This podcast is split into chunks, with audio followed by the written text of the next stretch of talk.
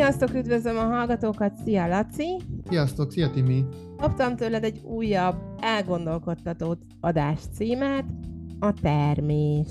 Nagyon szeretem ezeket az elgondolkodtató címeket, amiket küldesz nekem. Ezen egy picit megakadtam, mondhatni, hogy kitermelés mit, illetve mit értünk pszichológiai értelemben itt most a termés alatt. Kifejtenéd egy picit? Hát ugye az a sztori, a pár mondatos sztori, amit küldtem, hogy ott a fa, és akkor ott van mellette a két gazda, és akkor az egyik mondja, hogy, hogy termelje a négyzetet, a másik meg mondja neki, hogy termelje a karikát, és akkor ott áll a fa két tűz között úgy mond, hogy most akkor négyzetet vagy, vagy karikát teremjen, és akkor nem tudja, hogy mi legyen, és, és, és ott annak és nem tudja, mit évvel legyen. Hát nyilván a kénytelen, kelletlen, meg, meg, meg megfelelni, és, és hoz ilyen termést is, meg hoz olyan termést is. És akkor gondolhatnánk, gondolhatná az olvasó, hogy oké, okay, akkor most mindenki boldog, boldog a két gazda, meg boldog a fa, hogy mindenki megkapta, amit, amit szeretne, de, de hát nem. Lehet, hogy a fa háromszöget akart volna eredetileg termelni, jól sejtem? Így. Akár, akár. Tehát itt, itt az a lényeg, amit mondasz is, hogy ezt a szerencsétlen fát kérdezte meg, hogy ő egyáltalán mit szeretne teremni, hanem egyszerűen csak ráhúzták, hogy legyen ez, vagy legyen az, legyél ilyen, vagy legyél olyan. Egyik innen metszett le belőle, másik odavágott bele, itt túl terebélyes volt, ott meg túl ritka. Arról, arról szól ez az egész, hogy szeretjük eldönteni, hogy, hogy mi legyen. Anélkül, hogy, hogy megkérdeznék. Ez igaz lehet.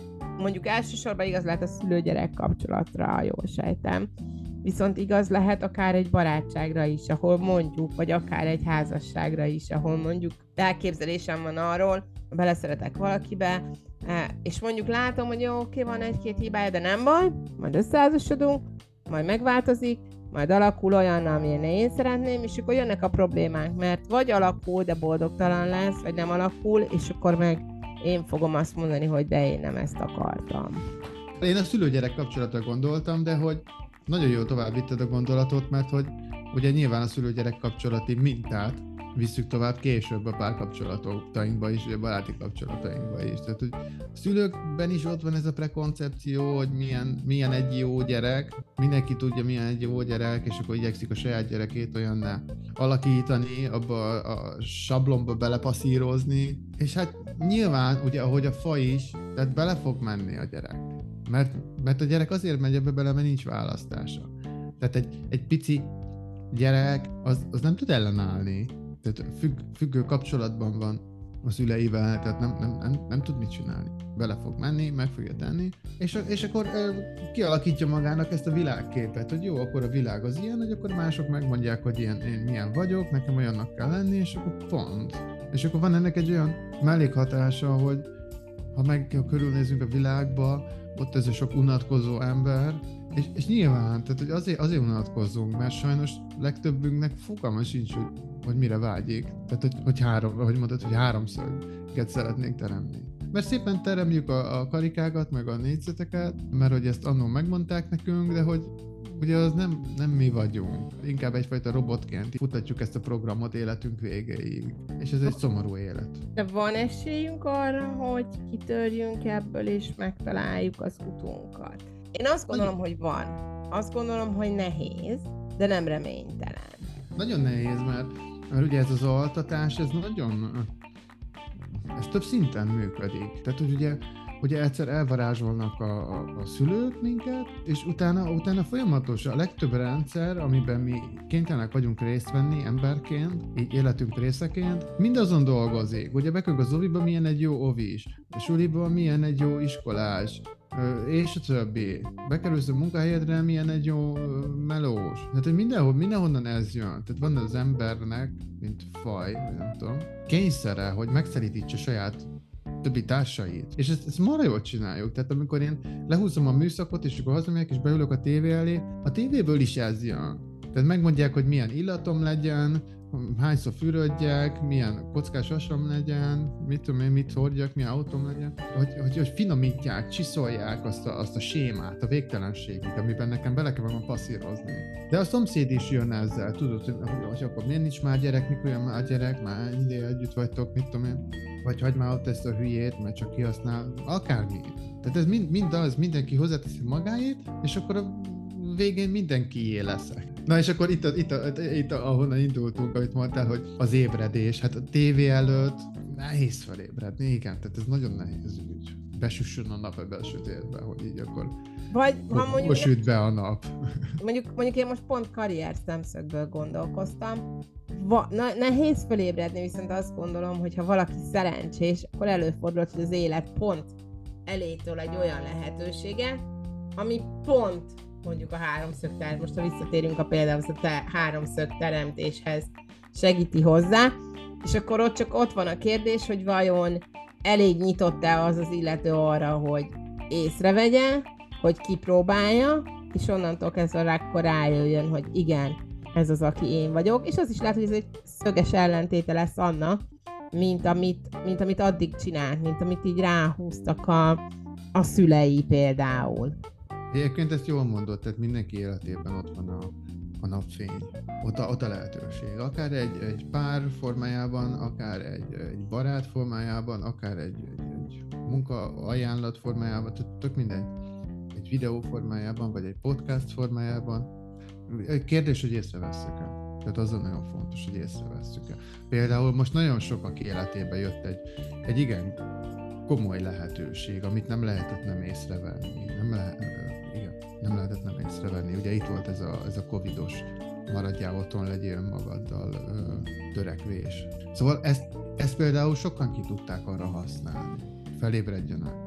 Én például mondjuk ilyen szempontból a saját magam példáját tudom felhozni, hogy én pont a Covid alatt vittem végbe a teljes karrierváltást, ami nyilván volt, volt pici előzménye, de akkor is a Covid alatt realizálódott, mondhatjuk így, illetve azt is elmondhatjuk, hogy ugye ez a podcast, illetve ennek előzménye is a Covid alatt született, ami egy óriási változás volt számomra, és, és jó dolog. És így betett abba, ami, ami én vagyok továbbra is, és a podcast végül is kapcsolódik az én új karrieremhez is. Tehát így abszolút érdekes ez az egész, hogy hogyan, hogyan jött ki pozitív dolog ebből a negatív két évből.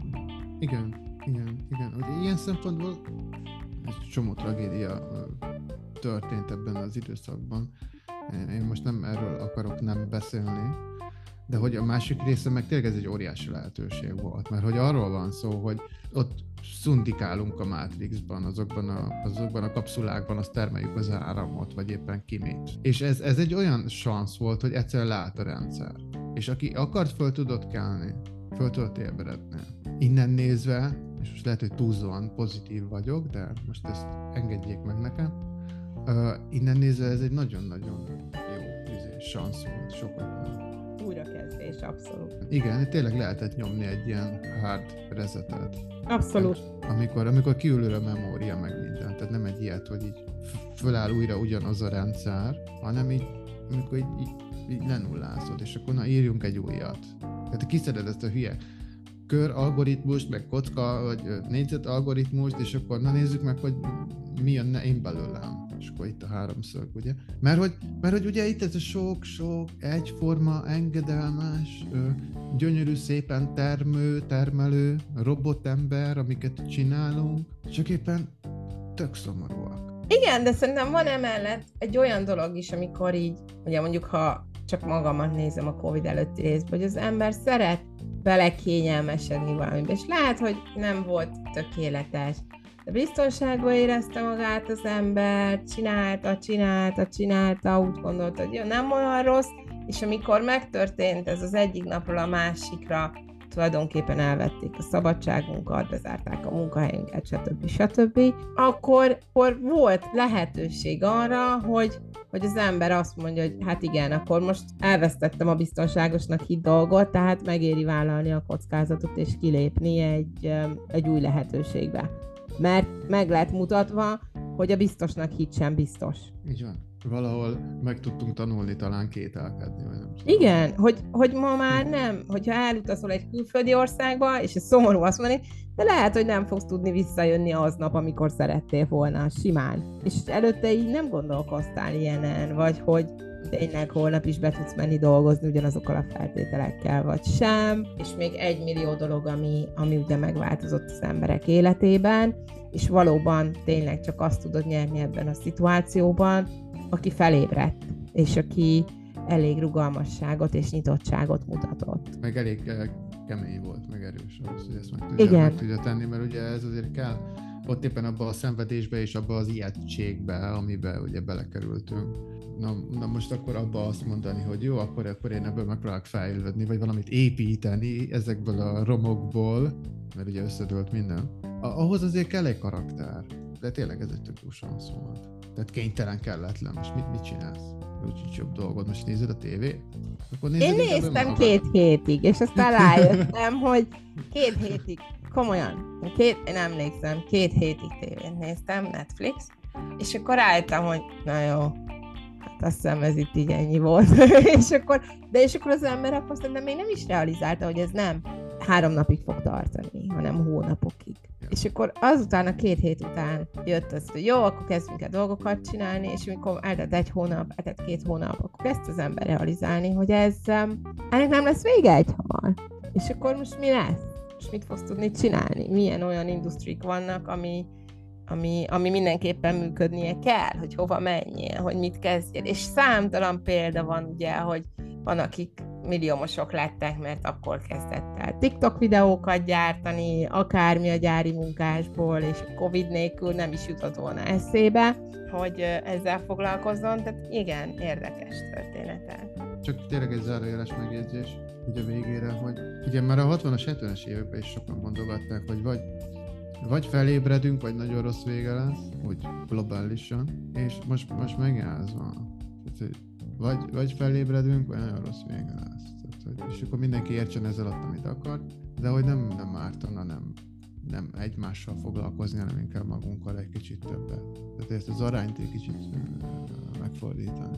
Ez egy picit negatív, de pozitívba fordítom végszóként, hogyha magunkkal foglalkozunk, akkor előre haladunk, és akár megmenthetjük a világot is, de saját magunkat mindenképp. Igen, tehát annak van értelme. A másokkal foglalkozni nincs semmi értelme. Tehát, mert akkor csak ülök egy helyben, és nem haladok, és elment az életem, és meghalok.